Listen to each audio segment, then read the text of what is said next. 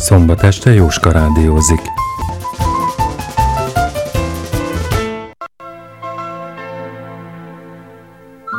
Quiz kérdés. Milyen gyümölcs köti össze a következő három számot? A válaszokat a tanfelügyelő kukacástiskola.hu e-mail címre kérem november 7-én 12 óráig. Tehát a kérdés még egyszer. Milyen gyümölcs köti össze a következő három számot? Hol van az az idő, amikor a csókról még csak álmodoztunk? Hol van az az idő, amikor a szélben ketten játszadoztunk?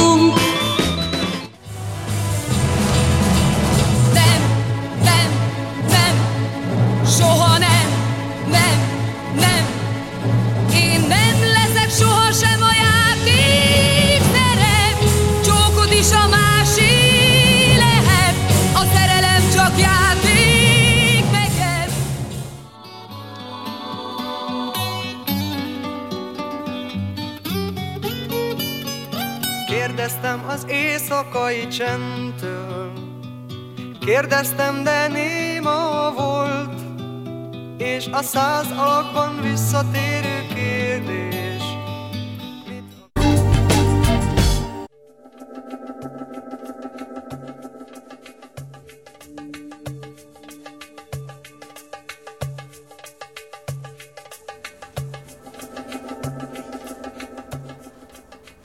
Ilja Ilf, Jevgenyi Petrov, 12 szék.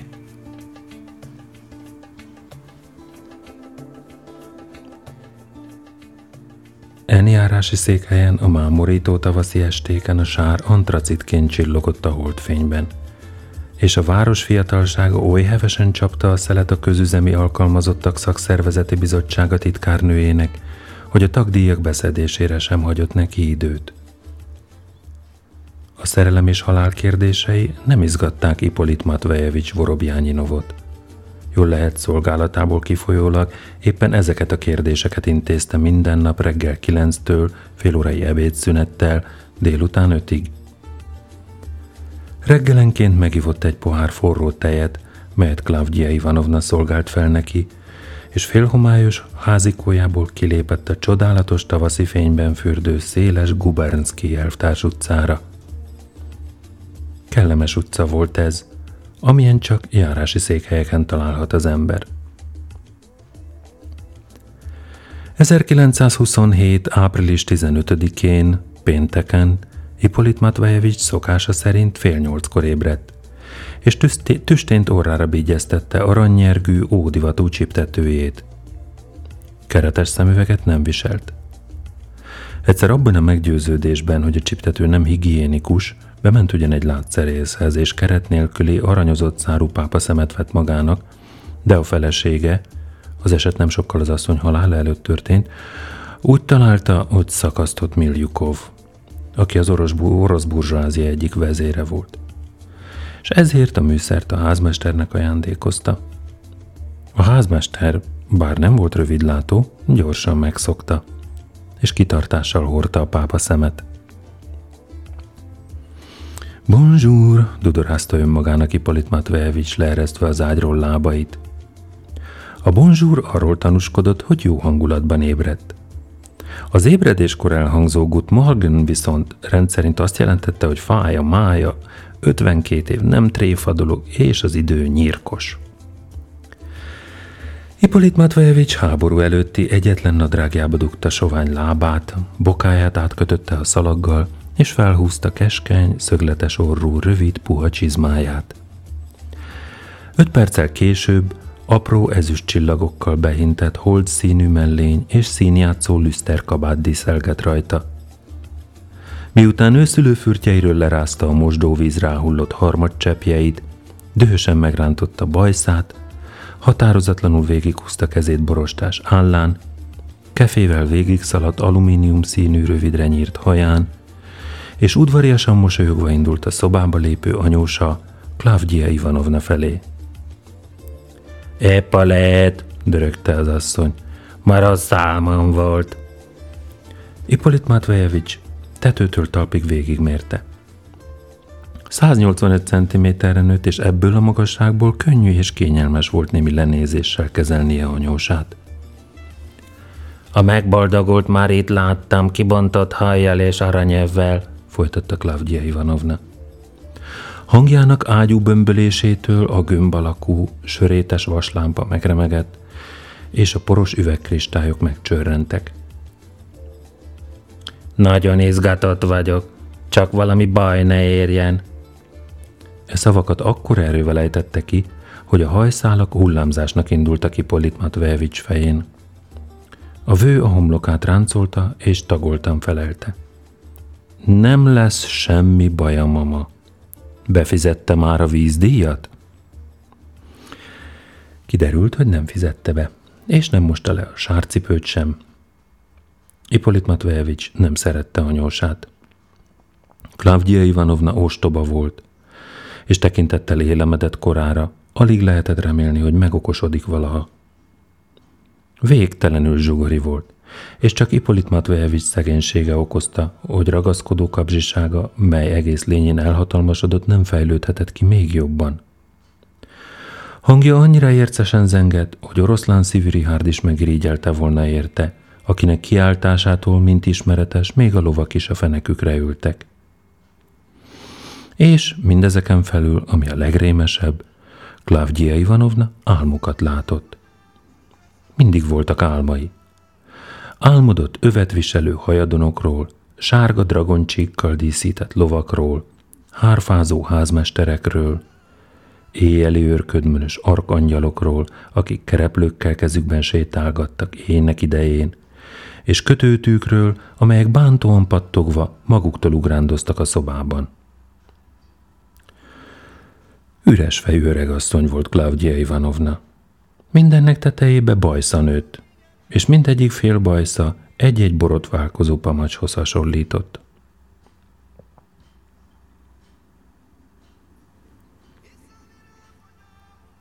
Ipolit Matvejevics akkor ért be hivatalába, amikor a dolgod végeztével távoz jelmondat fölött lógó óra már kilenc után öt percet mutatott. Hatalmas termete, de különösen bajusza miatt Ipolit Matvejevicset macisztnak nevezték el az irodában, bár az igazi macisztnak sohasem volt bajusza.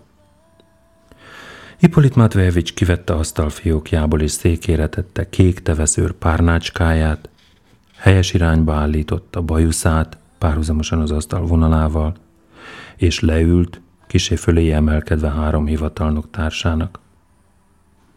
Ipolit Matojevics nem aranyértől félt. Attól félt, hogy kidörzsöli a nadrágját, és ezért használta a kék teveszőrpárnát. A munkanap nyugodtan folyt. Senki sem zavarta halálesetek és házasságok bejegyzési asztalát. Az ablakon át lehetett látni, amint a polgárok a hűs tavaszi szél elől válluk közé húzva nyakukat dolguk után siettek. Pontosan délben megszólalt az Eke és Kalapács szövetkezet kakasa.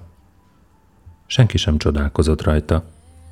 Azután egy motor dobogása és érces berregése hangzott fel. A Gubernszki elvtárs utcából sűrű, lilás füst gomolygott. A berregés erősbödött. A füstből hamarosan kirajzolódtak a járási VB egyes számú állami gépkocsijának körvonalai, a parányi hűtő és az esetlen karosszéria. A gépkocsi a sárban dülöngélve átvágott a Staropanszkaja téren, és imbolyogva eltűnt a mérges füstben.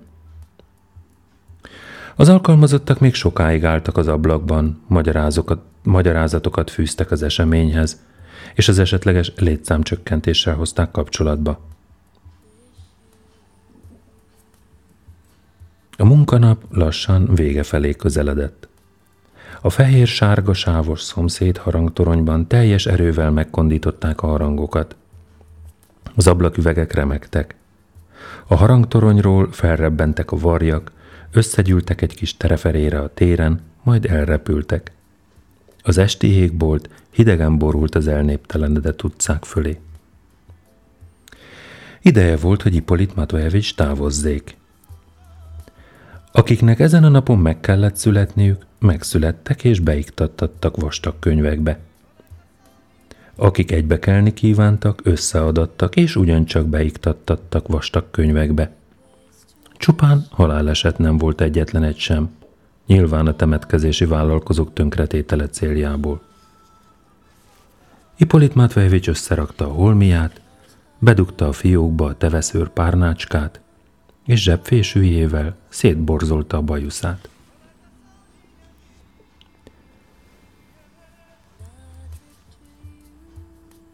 Megérkezvén, szokásánál gyorsabban futott fel a tornácra, az utolsó lépcsőfok élén ingerülten lekaparta a sarat, és erősen kiéhezve belépett a pitvarba. Éppen akkor jött ki a vérvörösen a szobából a Froll és Lavr templom papja, Fyodor atya. Reverendáját a jobb kezével összefogva, a kiárat felé törtetett, észre sem vette Ippolit Matvejevicset. Ippolit most szemet szúrt a szokatlan tisztaság és a bútorok elhelyezésében megnyilvánuló új, bántó rendetlenség. Erős gyógyszerszaktól származó csiklandozást érzett az orrában. Az első szobában a szomszédasszony, Kuznyecov agronomus felesége fogadta. Rosszabbodott az állapota, éppen most gyont meg. Ne kopogjon a csizmájával. Nem kopogok, felelte Ippolit Matvejevics. De hát mi történt? Kuznyecova asszony összehúzta az ajkát, és a második szoba ajtajára mutatott. Rendkívül erős szívroham. És nyilván valaki másnak a szavait ismételve, melyeknek súlya megnyerte tetszését, így folytatta. Nincs kizárva a halálos kimenetel lehetősége sem. Ma egész nap talpon vagyok, reggel átjövök a húsbárdélt, hát nagyot nézek, az ajtó nyitva, a konyhában senki, ebben a szobában szintén senki. Nos, gondolom Klávdia Ivanovna lisztért ment, hogy kalácsot süssön. Már tegnap mondta, hogy sütni akar. Tudja, hogy manapság a liszt, ha csak az ember ideje korán be nem szerzi. Kuznyecova azt, hogy még sokáig beszélt volna a lisztről, a drágaságról, és arról, hogyan talált rá Klavdia Ivanovnára, aki látszólag holtan feküdt a cserépkájha előtt, de a szomszéd szobából áthangzó nyögés észre térítette Ipolit Matvejevicset. Kissé megmerevedett kezével gyorsan keresztet vetett magára, és bement az anyósához. Klavdia Ivanovna hátán feküdt, egyik karját tarkója alá dugva. Fején rikító, sárga barack színű főkötő volt. Ez abban az évben jött divatba, amikor a hölgyek Chanteclert hordtak, és az argentin tangot kezdték táncolni. Klavdia Ivanovna arca ünnepélyes volt, de éppenséggel semmit sem fejezett ki. Szeme a mennyezetet nézte. Klavdia Ivanovna szólította nevén Ippolit Matvejevics. Anyósa gyorsan mozgatni kezdte ajkát, de a megszokott trombita hangok helyett Ippolit Matvejevics most nyöszörgést hallott. Halk, gyenge és olyan panaszos sóhajt, hogy a szíve összefacsarodott tőle. Egy csillogó könycsepp csordult ki váratlan sebességgel a szeméből, és mint a higany végig pergett az arcán. Klavdia Ivanovna ismételte Vorobjányinov. Mi történt? Megint nem kapott választ. Az öregasszony lehunta a szemét, s kisé oldalára fordult. Kuznyecova asszony nesztelenül belépett a szobába, és kezénél fogva kivezette Ippolit Matvejevicset, mint egy kisfiút, akit mosdani visznek. Elaludt, az orvos meghagyta, hogy ne zavarják. Maga galambocskám menjen el a gyógyszertárba, itt a recept, aztán kérdezze meg, mennyibe kerül egy jégtömlő. A gyógyszertár messze volt. Ipolit Matvejevics gimnazista módra öklébe szorította a receptet, és kisietett az utcára. Már majdnem besötétedett. A Staropanszkája tér közepén Zsukovszki szobra alatt élénk beszélgetés folyt Klavdia Ivanovna súlyos betegségének hírére. Az összegyűlt polgárok egyhangú véleménye abban fejeződött ki, hogy valamennyien oda kerülünk, és hogy Isten adta, Isten el is veheti.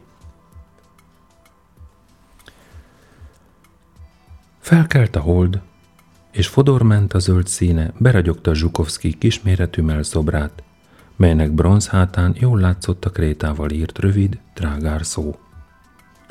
A melszobron legelőször 1897. június 15-én a szobor leleplezését követő első éjjel tűnt fel ilyen írás.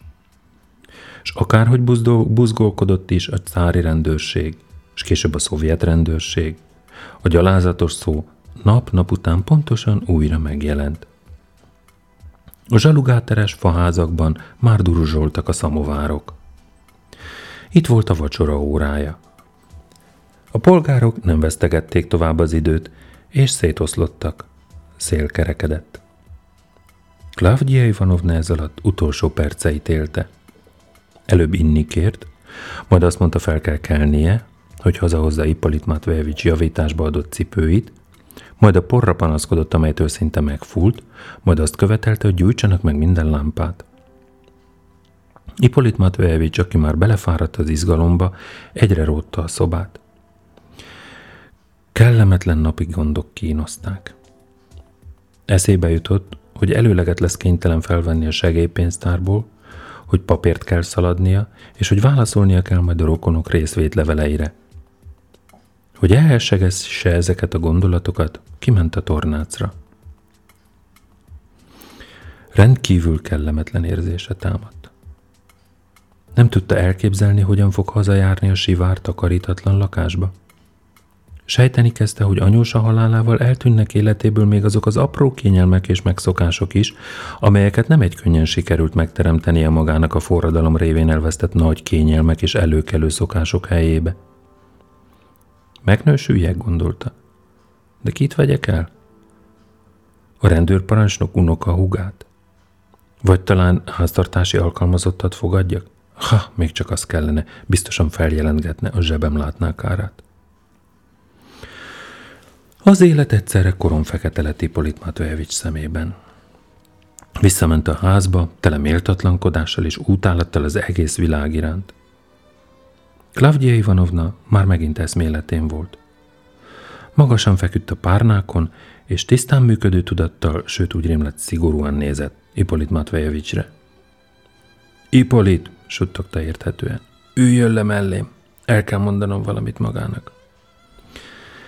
Hippolit Matvejevics kényszeredetten ült le, anyósa lesoványodott, bajuszos arcára függesztve tekintetét. Kísérletet tett, hogy elmosolyodjék, és néhány bátorító szót mondjon. De mosolya eltorzult, bátorító szavakat pedig nem talált. Torkából csak ügyefogyott krákogás szakadt ki. Ippolit, ismételte az anyós. Emlékszik a szalongarnitúránkra? Melyikre kérdezte Ippolit Matvejevics olyan kedves hangon, amelyel csupán a hozzá nagyon közel álló embereket szokta kitüntetni? Arra, amelyik angol bútorszövettel volt bevonva. Amelyik az én házamban volt? Igen, Stargorodban. Emlékszem, egészen pontosan emlékszem. Dívány 12 szék és hatlábú kerekasztalka. Első rangú Gams bútor volt. De miért jutott eszébe? Klavdia Ivanovna nem tudott válaszolni. Arca lassanként kék gálit színét vette fel.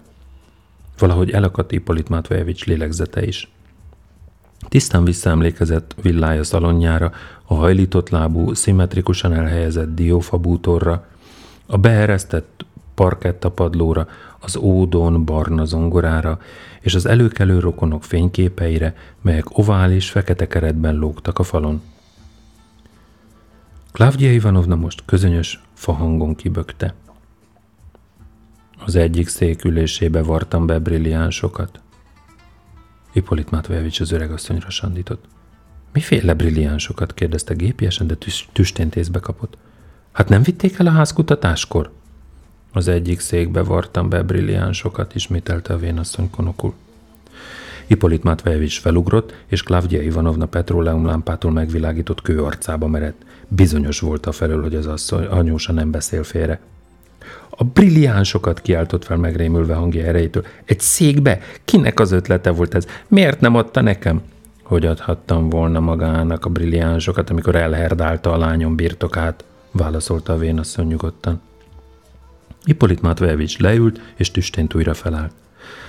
Szíve hevesen hajtotta a vért teste minden részébe, halánték a zúgott. De ki is vette onnan? Itt vannak magánál? A vénasszony a fejét csóválta. Nem volt rá időm. Emlékszik, milyen gyorsan és váratlanul kellett menekelnünk. Abban a székben maradtak, amelyik a terrakotta lámpa és a kandalló között állt. Hiszen ez őrület, akár csak a lánya, ordította Ippolit Matojevics telitorokból. És már nem törődve azzal, hogy haldokló fekszik az ágyban, dübörögve hátra taszította a székét, és fel alá járkált a szobában. A vénasszony részvétlenül figyelt Ippolit Matvejevics mozdulataira. Képzelje csak el, hogy hová kerülhettek azok a székek. Vagy talán azt hiszi, hogy türelmesen állnak házam szalonjában, és várják, hogy eljöjjön értük? A vénasszony nem felelt. A csiptető leesett az anyakönyvi hivatal ingerült vezetőjének orráról, aranyerge megcsillant a térdénél, és megkoppant a padlón. Micsoda? 70 ezer rubel értékű brilliánst egy székbe dugni? Egy székbe, amelyiken nem tudni, kiül? E pillanatban Klavdia Ivanovna felsírt, és egész testével lecsúszott az ágy szélére. Karja félkört írt le, és kísérletet tett, hogy megragadja Ippolit Matvejevicset, de nyomban vissza is hult a lila szeget paplanra. Ippolit Matvejevics felsikoltott félelmében, és átrohant a szomszédasszonyhoz. Azt hiszem meghalt. Kuznyecova asszony szakszerűen keresztet vetett, s férjével, a szakállas agronómussal együtt leplezetlen kíváncsisággal szaladt Ippolit Matvejevics házába. Vorobjányinov kábultan a városi park felé indult. Amíg Kuznyecovék és cselédjük rendbe hozták az elhunyt szobáját, Ippolit Matvejevics a parkban bolyongott, megmegbotlott a padokban, és bokroknak nézte, még a korai tavaszi szerelemtől megbűvölt párocskákat is. Egyik kép a másikat kergette Ippolit Matvejevics fejében.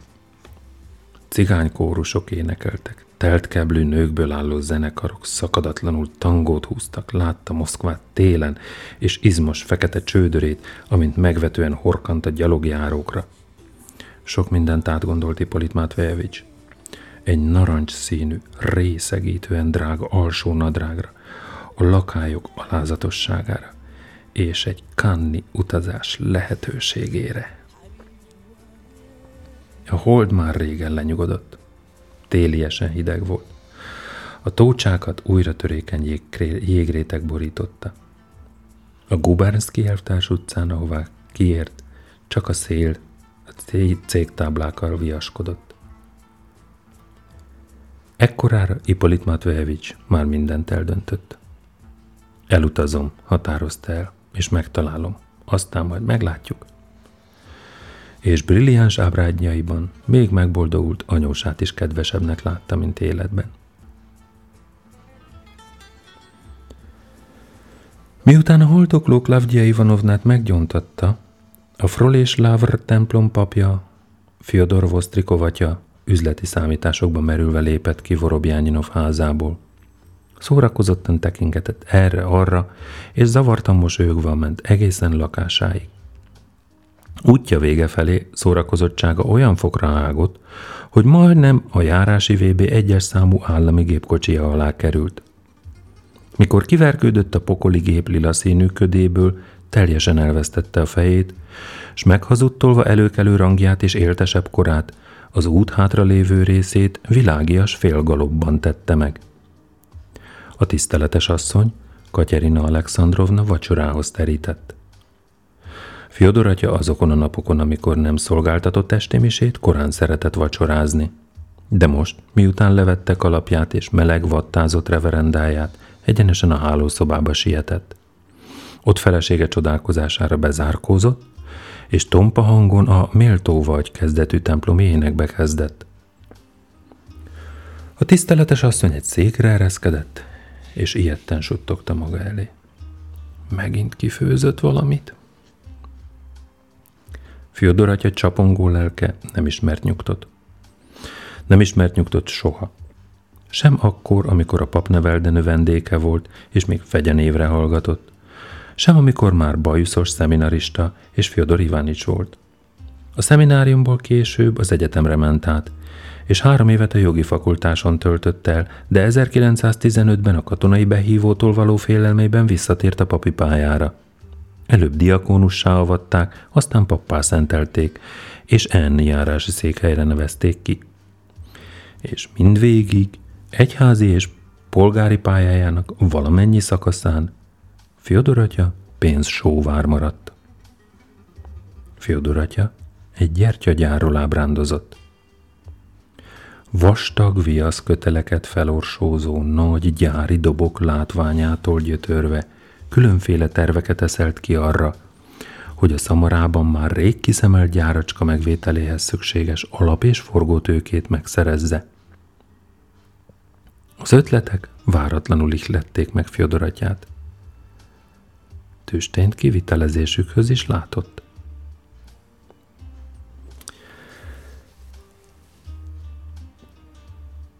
Fyodor atya csak akkor tért magához, amikor Vorobjányinov házából hazaért és felesége bámulatára a hálószobába zárkózott. Minden arra vallott, hogy Fyodor atyát új gondolat szállta meg, és betöltötte egész lényét.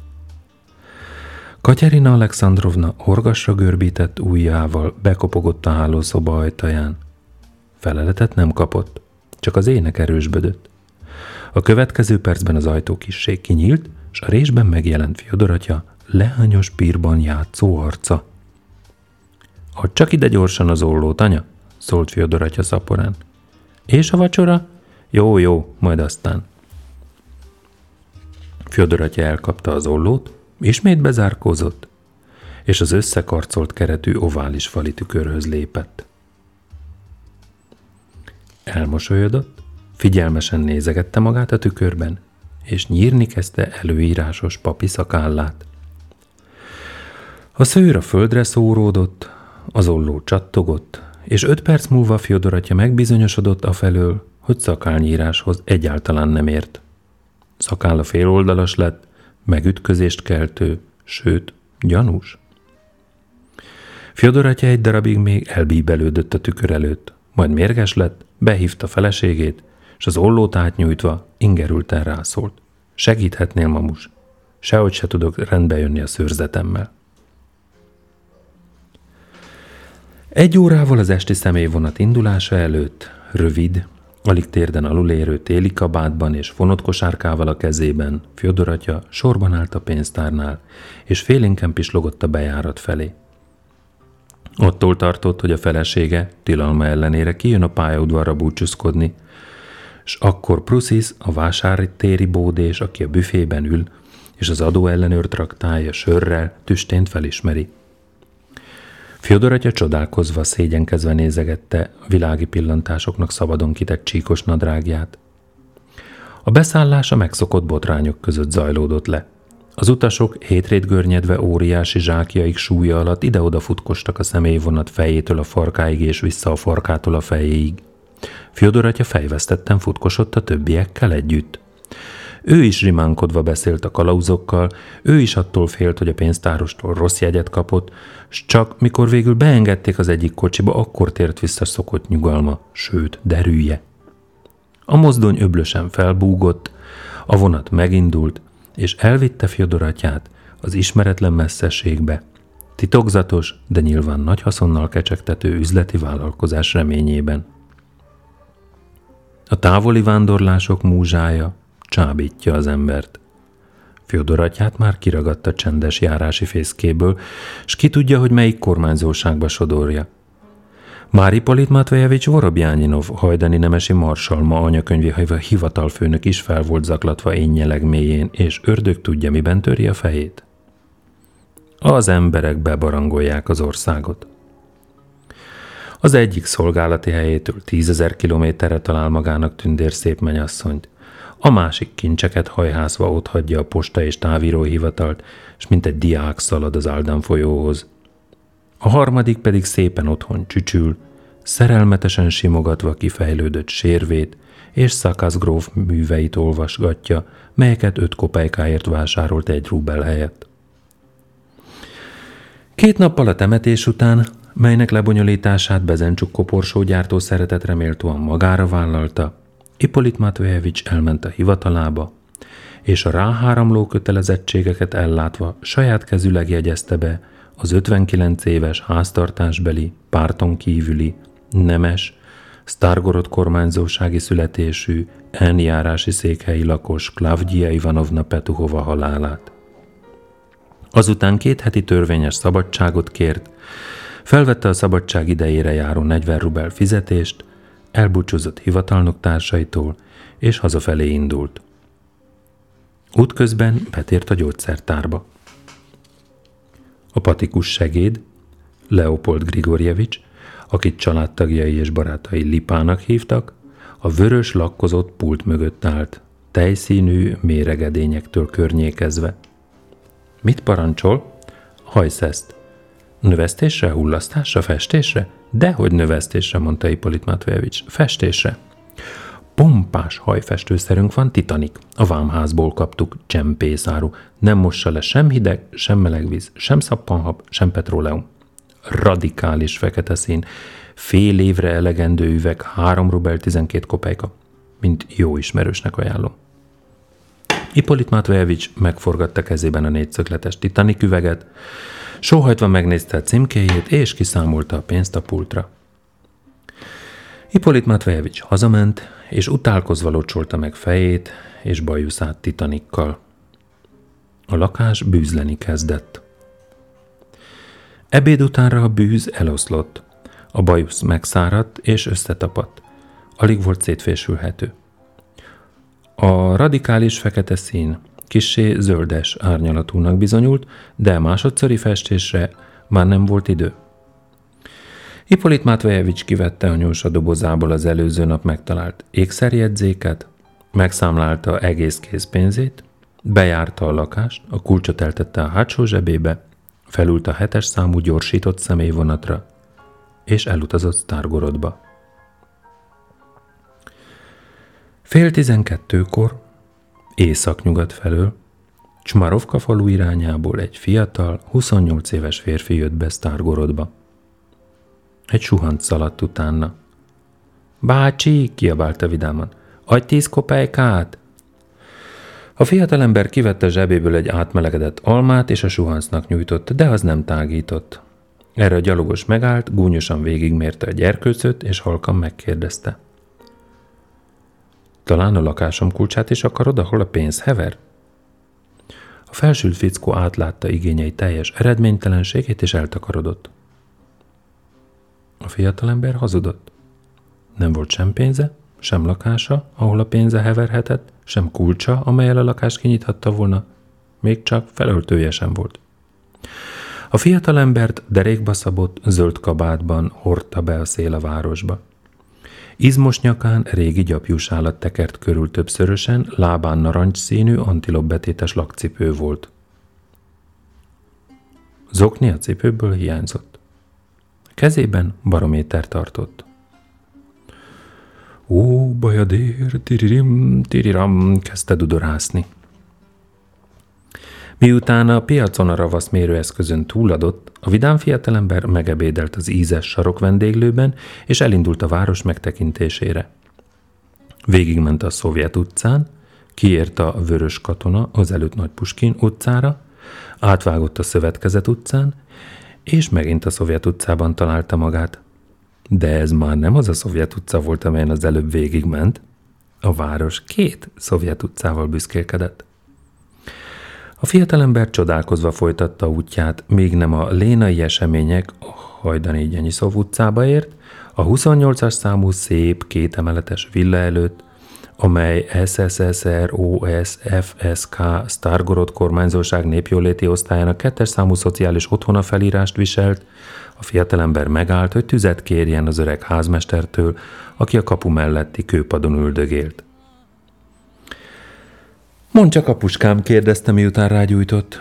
Vannak a városatokban eladó lányok? A házmester csöppet sem csodálkozott. Van, akinek a számára egy kanca is, menyasszony, felelte szívesen elegyedve beszélgetésbe az egy idegennel. Több kérdésem nincs, mondta rá gyorsan a fiatalember. És tüstént új kérdést tett fel. Egy ilyen házban sincs menyasszony? A aráinkat régóta lámpással keresik a más világon, viszonozta a házmester. Ez itt egy állami szegényház, vénasszonyok kapnak benne teljes ellátást. Értem. Szóval olyanok, akik még a történelmi materializmus előtt születtek. Szent igaz, akkor születtek, amikor születtek. Aztán mi volt ebben a házban a történelmi materializmus előtt? Mikor volt az? Hát a régi rendszer alatt. A régi rendszer alatt a gazdám lakott itt. Burzsúj volt? Te vagy burzsúj. Nem burzsúj volt, hanem nemesi marsal. Szóval proletár. Te vagy a proletár. Mondom, marsal. Isten tudja, meddig folytatódott volna még ez a társalgás az okos házmesterrel, akinek így hiányos ismeretei voltak a társadalom osztálytagozódásáról, ha a fiatalember rá nem szánja magát, hogy egyenesen a dolgára térjen. Hallod-e, öreg apám mondta, nem volna rossz egy kis itóka. Ha meghívsz? Eltűntek egy órára, mikor pedig visszatértek, a házmester már a legodaadóbb barátja volt a fiatalembernek. Akkor hát nálad töltöm az éjszakát, mondta az új barát. Felőlem az egész életedre is itt maradhatsz. Miután ilyen gyorsan célba ért, a vendég fürgén lement a házmester lakásba, levetette narancsszínű cipőjét, és kinyújtózott a padon, másnapi haditervét mérlegelve. A fiatalembert Ostap Bendernek hívták. Életrajzából rendszerint csak egyetlen részletet volt hajlandó elárulni. Apám, szokta mondani, török alatt való volt.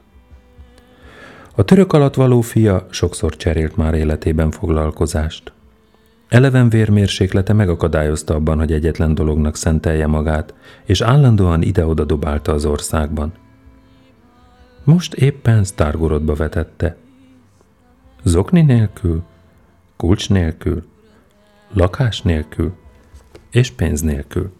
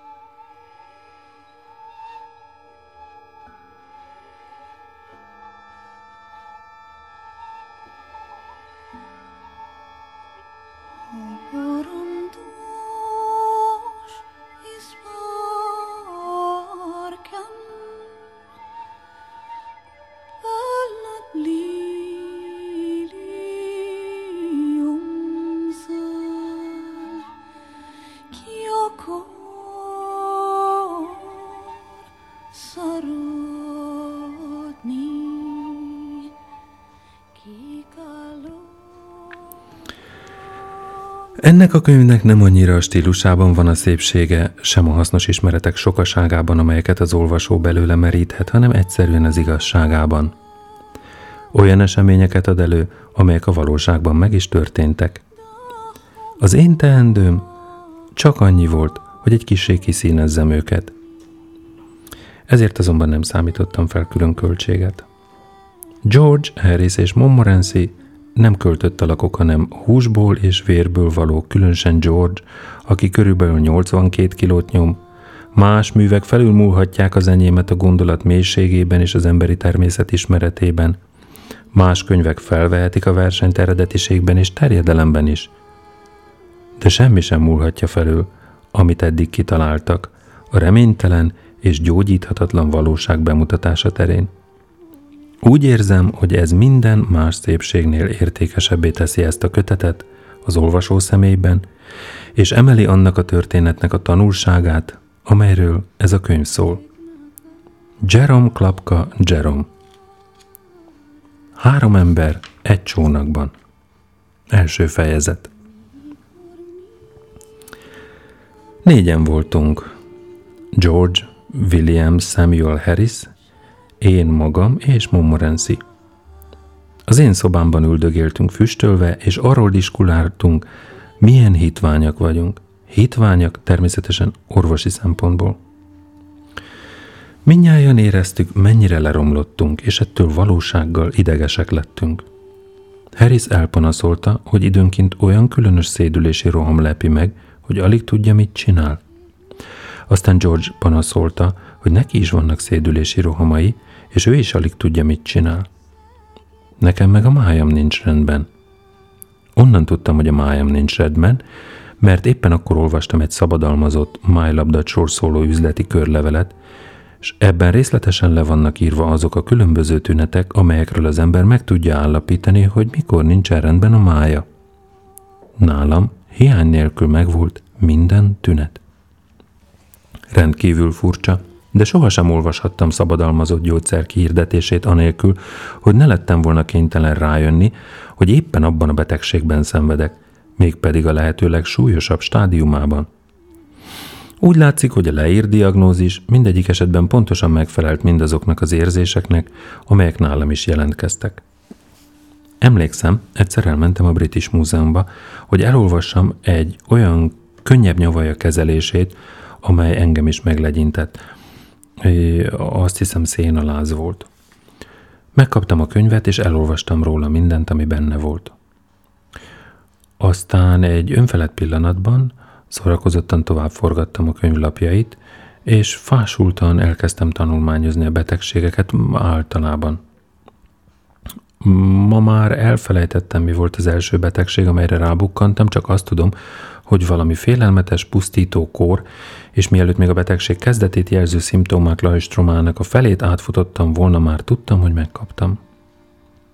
Ott ültem, egy ideig a rémülettől megmeredve, aztán a kétségbeeséstől közönössé tompulva, tovább forgattam a könyvet. Rálapoztam a tífuszra. Elolvastam a tüneteit, s íme felfedeztem, hogy tífuszom van.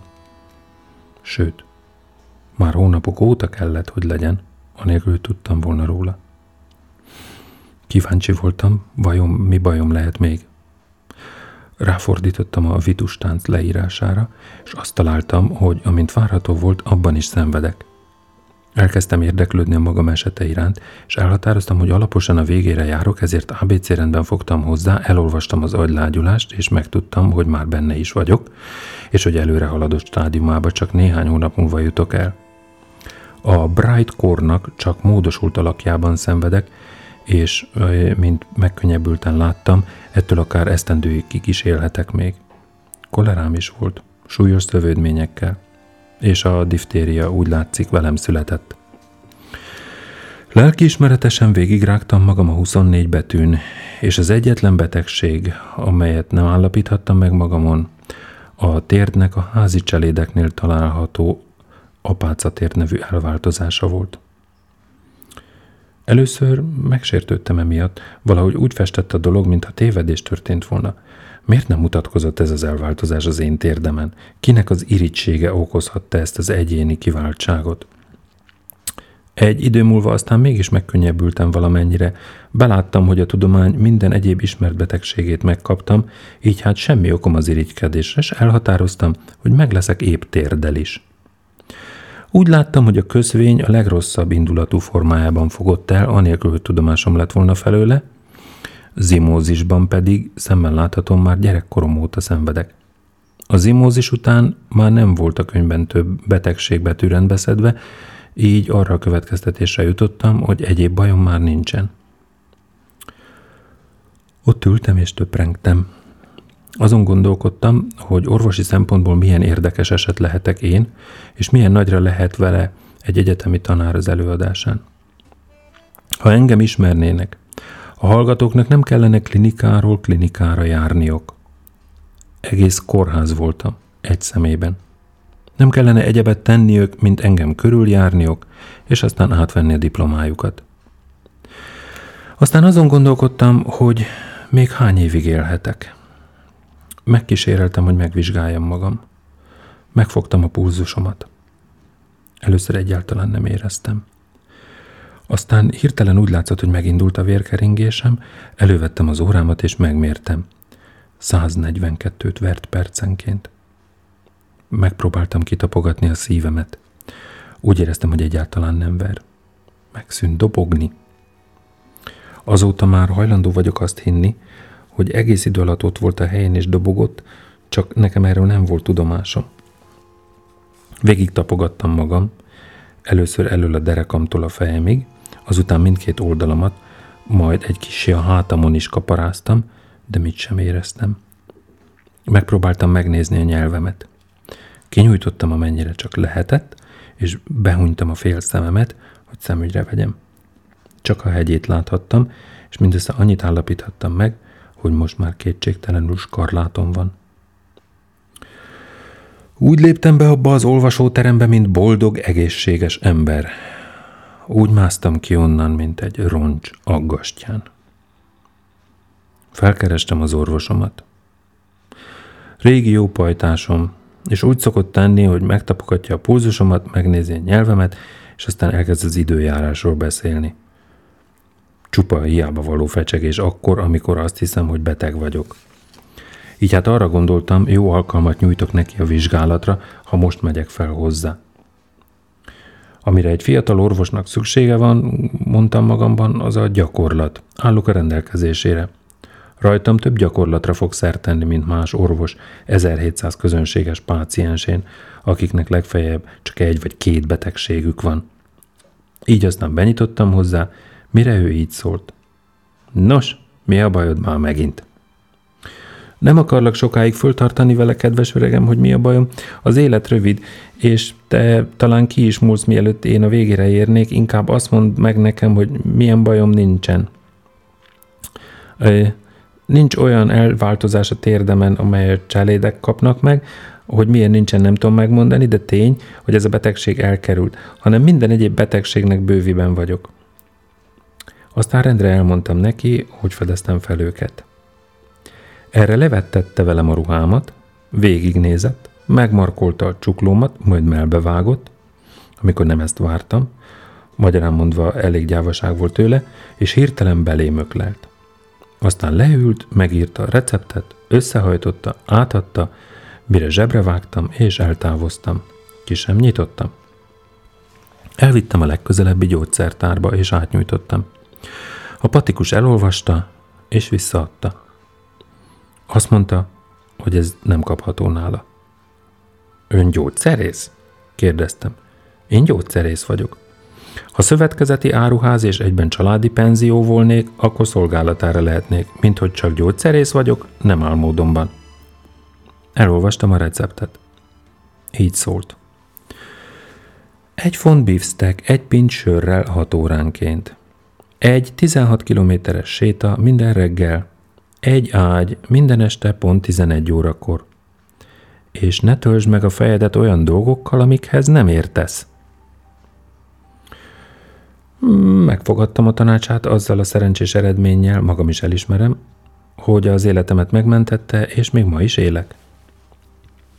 Jelen esetben, hogy visszatérjek a májlabdacs hirdetésre, kétségtelenül megvolt valamiféle szimptomám, köztük legfőbb is, hogy teljes kedvtelenség minden munka iránt.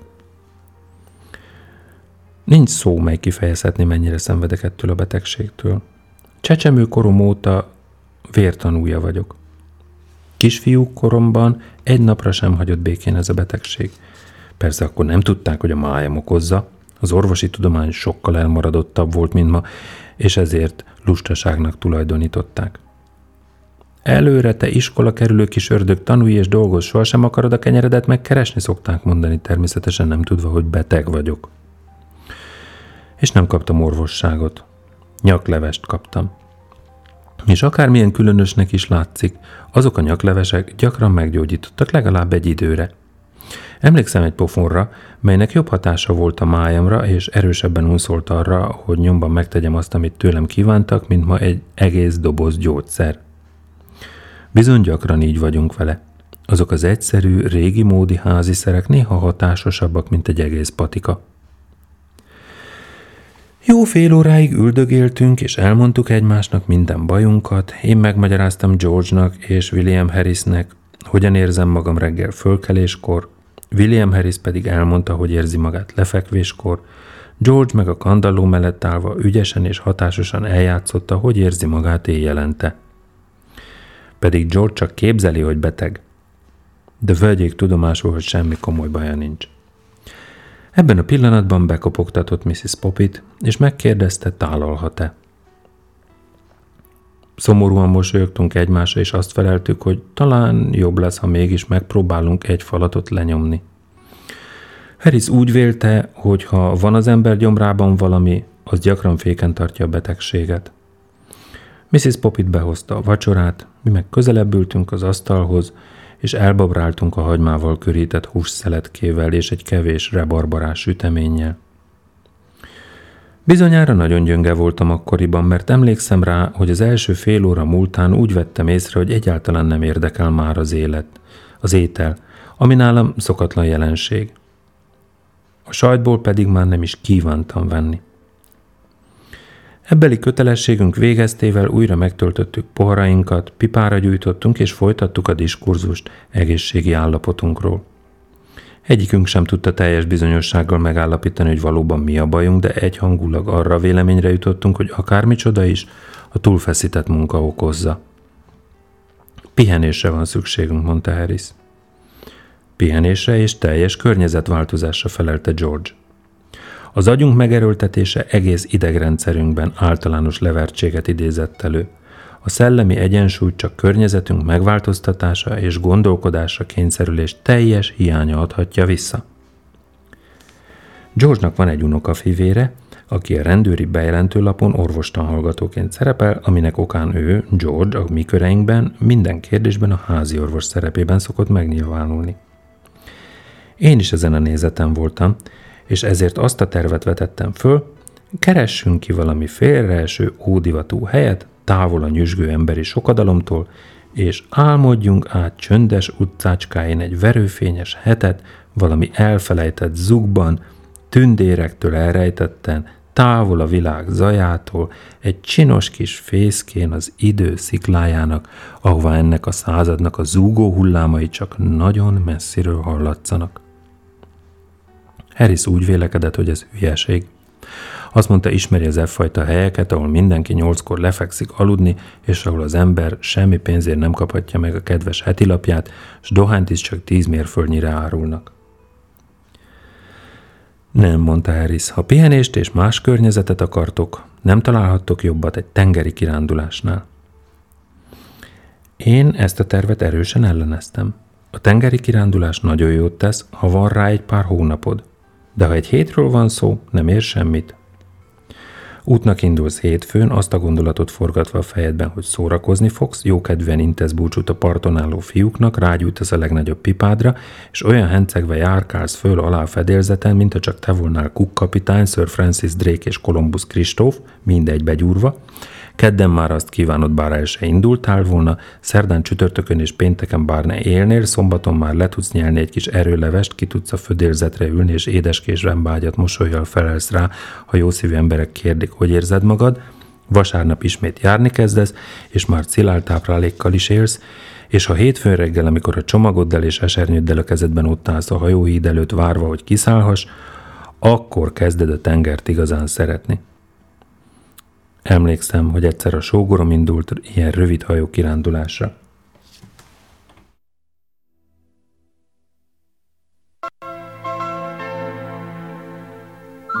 Quiz kérdés. Milyen gyümölcs köti össze a következő három számot? A válaszokat a tanfelügyelő kukacástiskola.hu e-mail címre kérem november 7-én 12 óráig. Tehát a kérdés még egyszer. Milyen gyümölcs köti össze a következő három számot? Hol van az az idő, amikor a csókról még csak álmodoztunk?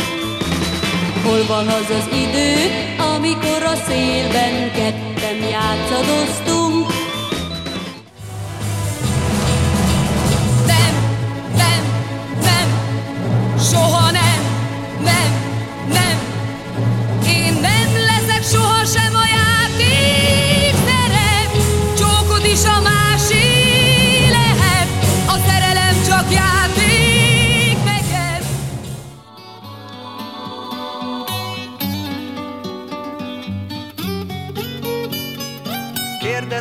éjszakai csendtől.